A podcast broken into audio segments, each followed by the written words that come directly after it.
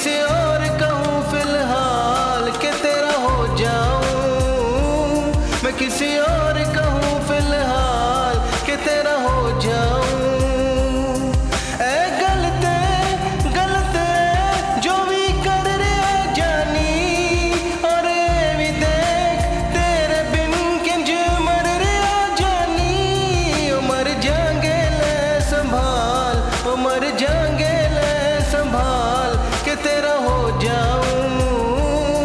que se ora.